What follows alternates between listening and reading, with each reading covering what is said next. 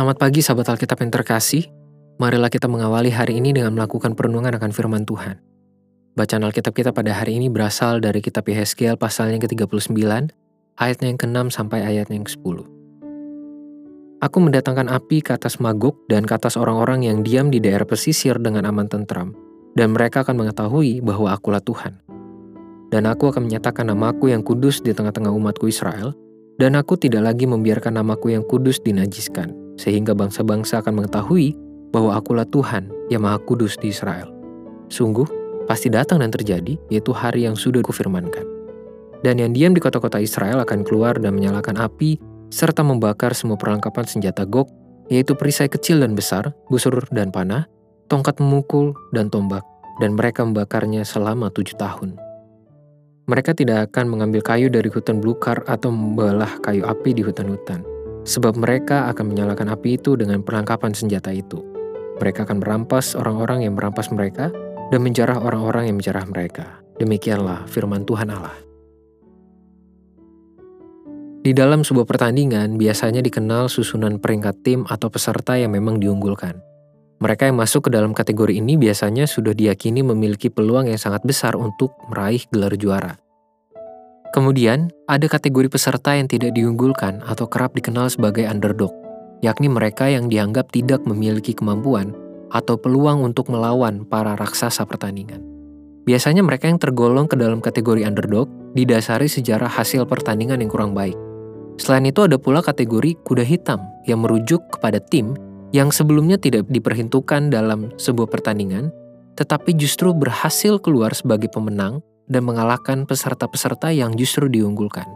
Kita dapat menemukan banyak kisah nyata terkait tim kuda hitam yang muncul di banyak cabang olahraga. Kemunculan kisah nyata para kuda hitam telah menunjukkan sebuah pola anomali yang berjalan tidak seperti yang dibayangkan. Mereka yang sebelumnya tidak dianggap dan diyakini akan berakhir sebagai pihak yang kalah, justru berhasil memberikan sebuah gebrakan prestasi yang membingungkan. Artinya, sebuah peluang sekecil apa pun itu dapat berubah menjadi sebuah pintu besar yang menghantarkan mereka untuk mengalami sebuah prestasi. Tentu saja, hal tersebut hanya dapat terjadi ketika mereka memiliki upaya, semangat, cara pandang, dan mentalitas yang melampaui penilaian rendah orang-orang terhadap mereka sebelumnya. Nubuatan yang Tuhan sampaikan melalui Heskiel pun menjadi sebuah bentuk pemberdayaan bagi pihak yang tidak diperhitungkan.